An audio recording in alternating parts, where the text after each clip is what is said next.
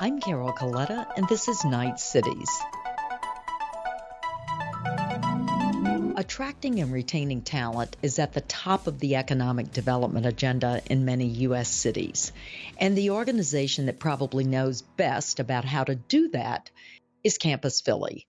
Dr. Deborah Diamond is president of Campus Philly, and she joined us this week to talk about what the organization has learned. Deborah, every city I visit wants to attract more college educated young adults and hang on to the ones they have. Why this obsession with this demographic? I think there are a few reasons. One, you know, the millennial generation right now is the largest generation we've seen since uh, the baby boomers, and so when it comes to economic development and job opportunity, cities are seeing boomers retire and they're eager to have those boomers replaced with um, this next great generation, the millennials. I think that's a a big um, demographic reason. We're also seeing, Knight has certainly noted this too, this phenomena of this generation being attracted to cities. So we're starting with a head start, and cities are responding in turn. You know that Philadelphia's population declined for 50 years, and in 2010 we saw it increase. And I think it woke everybody up to the fact that cities are now popular again, cities um, have a new audience, and how do we respond to that new audience? Describe the work of Campus Philly. Yeah, our mission is to connect college students to Philadelphia in ways that matter to them so that they stay after they graduate. And we say in ways that matter to them because the siren song of a city is different to really every individual college student. Um, some really are driven by professional opportunity and their careers. Some are driven by quality of life and lifestyle. Some are driven by a particular passion they have for the arts or sports or being outdoors. And so one of our um, challenges and opportunities is to make really a wide variety of connections to college students. And we know that they need sort of these twin needs met. They need a way to earn a living, a career, job opportunity, a way to start a business if that's what they want to do, but they also need to love where they live. And so we provide students with insight into why Philadelphia might be that place where they will love to live. What have you learned, Deborah, about what works, what doesn't, what's easy, what's hard, uh, where you make the most progress, where you've lagged? Yeah, I think that's really important. You know, we there are programs that we've started that we've stopped because we've seen they are just not effective or um, you know they're just such a heavy lift and impact uh, a very small audience and we're you know a relatively small organization. So i think that const and and the audience is changing. You know every 4 years we see a new crop of college students and in some sense that does represent a new generation. Um, and so we're constantly taking a look at what we're doing and seeing what works, what doesn't. We're, we're surveying students and having conversations with them all the time. You know, I think that one thing that's really striking is as sophisticated as the students we see coming are, and you know, as widely available information is to them um, because they've lived online um, really their whole lives um, there's still so many basic questions that we can answer for them and we can provide insight to. So, for instance, you know, we've heard that students or when you're little, you know, you're three or four years old, you can name three jobs, you know, firefighter, doctor, and, you know, princess or something. And when you're 18, you can name three more. you know, you add lawyer, maybe you add, you know, you add a couple more.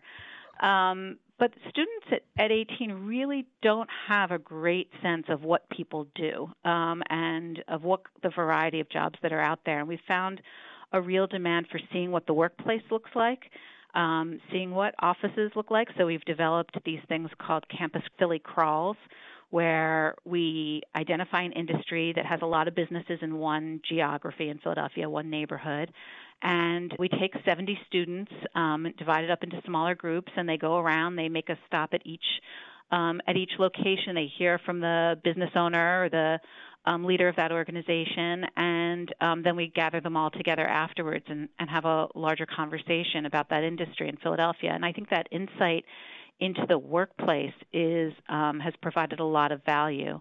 Um, one thing we've stopped doing is, which is kind of interesting, is a traditional job fair.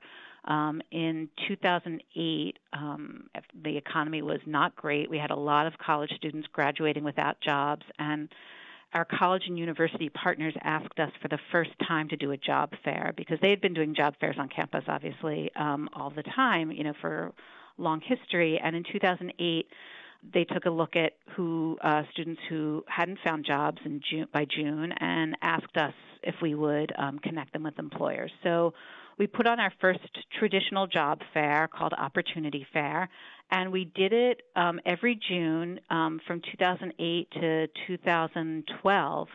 And in 2012, we really noticed a difference. We noticed employers um, saying to us, you know, we'd really like to see these students sooner. We don't want to see them after they've graduated. We want them meet, to meet them earlier in their careers. And students similarly um, were telling us that, you know, I'd rather do an internship and find a job and find an employer that way. So we we stopped doing opportunity fair and started doing more during the semester events like the campus philly crawls um, and other kind of meet your industry events? You said that students have to love where they live and i know you've done things over the years to get students involved in committed to uh, the city early so that when they graduate, while they're still on campus, so that when they graduate, they feel some connection to Philadelphia, not simply to the campus or the college students that they have been with the last four years. What have you done to help students love the place they live? Yeah, I think there are a couple of facets to that. Um, one thing that you said, you know, students are naturally attached to their fellow students on campus and we have schools that have a lot of uh, a lot of college pride. Um, and that um, alumni feeling definitely gets fostered. But one thing that we do, starting with students' first year in school, is to start connect them to college students um, on other campuses. And there is a real desire for this too. Um, so our College Fest event, which takes place early in September, is a, what we bring together more than 5,000 college students um, to a really fantastic location in Philadelphia this year. It will be at Dilworth Park, which is our new park right in front of our city hall. A great new space to introduce them to, and right above a public transit station, right above a SEPTA station.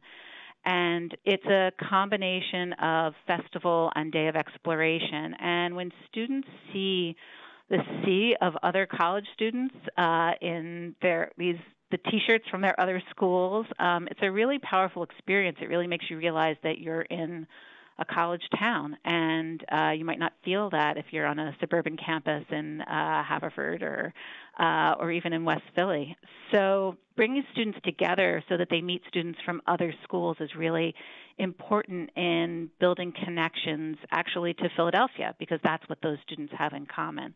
And we do that through student groups as well. So when they're student leaders in one school, we do a conference each year called Inclusive Leadership Conference with Temple University. And we bring student leaders from different schools together, and they have the opportunity to talk about what leadership on their campus means and also what leadership means um, beyond the campus because you know you're only a student leader for a couple of years. What it, it, what is it going to look like for them out in the world? And a lot of the focus of that inclusive leadership conference is on leadership needs in Philadelphia, um, whether that's in our nonprofit human services sector, our civic sector, um, or even our, our business sector. Um, so those those events that bring students from different campuses together are actually ways of connecting them all to Philadelphia because that's the common denominator for them. And I think the city exerts a different gravitational pull on you depending on what your interests are. Our open arts program is a way to connect students to arts and culture in Philadelphia, which is really a particular strength of Philadelphia, both in the depth and variety of what we have here. And the program supported by a Knight Arts Challenge grant. Um, that's what got it off the ground. Was really a way for us to give free access to students because we saw that that was a real barrier in their either experimenting or venturing forth. Um, if we could remove that that price tag um, and let them experiment and try things, um, we thought we'd get them out more and we'd get them to see more and experience more of the arts and culture in Philadelphia. And that certainly worked. But what we saw as we rolled out the program is they were really, students were really interested in more than just the free access and the free ticket, they wanted to see other students at the events, so we created college nights around those events. So it's not that the students take over the whole um, the whole venue, but they know they're going to meet other students at that event. They know they'll see students from other schools there, and those have really fostered really a sense of community around arts and culture. We also, um, this, uh, our program manager for Open Arts, Erica Hawthorne, has really driven this the participatory element of arts and culture in Philadelphia. So we've added a lot of open mic nights, um, a lot of events where students can bring their own talents and perform and talk to artists. And I think those kinds of experiences where you're not just part of the audience and you're not just observing, but you're connecting as a future artist or an artist yourself also fosters community um, and and allows students to see that they have a future community to join here. So I think those two examples of um, you know providing students a way of connecting with each other across campus and then identifying a community that's particularly strong in Philadelphia and allowing students an easy and comfortable way in are really critical. How much of a winning strategy involves just building an appealing city and how much of it is something else? Yeah, well, luckily we have a great product. You know, that is critical, and I'm clearly biased in this regard. I love Philadelphia. I know it's not a completely rational love. Um, and I think that actually the people on our team feel the same way. We have a team of people who, in addition to working at Campus Philly, have some other really significant commitment in Philadelphia outside of work. We don't uh, require that, it just kind of happens um, in who we hire. And I think that that passion for that community in Philadelphia, you know, one person is a committee person in her ward, the other is passionate about ultimate frisbee, and we have others who are artists, and people are committed to different aspects of Philadelphia. And I think that that enthusiasm for this city and what's developing here and it's got great bones from its fantastic history, you know, from the way it's laid out in this very elegant fashion by William Penn. And on top of that, uh, fortunately, you know, we've built a great transit system. We've built a great park system and trail system. And, you know, that all contributes to making it a really easy sell. And I think that another dimension that, that Philadelphia has really benefited from is this generation of millennials who've been attracted to cities are really doers. They're not just consumers. So if there's something that they want to see done, they do it. And you can see that in a lot of micro efforts in the city. Um, we have a large waterfront on the Delaware that's been a real challenge to develop because of, you know, I-95 cutting through it and years and years of attempting to build large developments and attract large, you know, grand schemes to transform the waterfront and the strategy that has worked really over the last few years has been these I call them micro developments. They're not that small, but in you know in relation to the the challenge of the waterfront, they might be things like our Race Street Pier, Spruce Street Harbor Park, and small efforts to green a space, improve a space, make it beautiful, and it might be you know a mile long or a few acres large on a vast space, but it, it enlivens um, that space, and now these these spaces are getting connected to each other. So we've seen a similar phenomenon in our in our public schools. You know that families are now staying after they have kids, and um, they're looking at the public schools and they're looking at their neighborhood school, and they're saying there are challenges in this school, and I want to get involved. I don't have a school age kid yet necessarily, but I'm going to be part of this community and and get involved in this in this local school. So I think that the this combination of our great history, great bones, and the benefit of this energetic new generation has really um, made Philadelphia um, just an incredibly vibrant place, and and students feel that when they come. Um, so it it makes it an easier sell for sure. Deborah, I don't think your love of Philadelphia is irrational at all. is there, I, I, love it too. Is there anything you wish you knew about the attraction and retention of college going young adults that you don't yet know? Yeah, we were talking about this recently. Um, one thing that's very interesting to us is to understand what happens between drop off week, which is happening around now, your freshman year, and your return sophomore year, and then your experience junior year. And I really like to understand what that flow is for a student um, because, of course, when they first come to school, school itself is kind of overwhelming. It's completely new. There's a lot of you know getting your yourself grounded in your campus and learning that community um, and defining how you want to live in that community. And I'm really interested in when different students venture forth and when they start to develop this relationship with the city and how it evolves over their four years in school. You know, we sometimes see students at College Fest who are freshmen. This is our, our welcome event in September. And some of those students will see at a career event, you know, just six weeks later.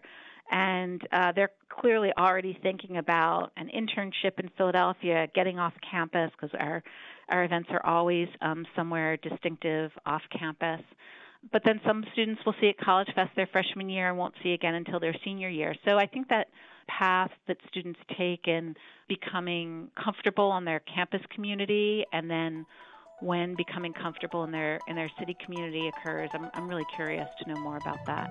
Deborah, thanks so much for being our guest on Knight Cities. It was my pleasure. Great to talk to you. Dr. Deborah Diamond is president of Campus Philly. You can follow us on Twitter at hashtag Knight Cities and at Coletta. Sign up for our newsletter at knightfoundation.org slash podcast to get the five things you should know from this interview and others. You've been listening to Knight Cities. I'm Carol Coletta.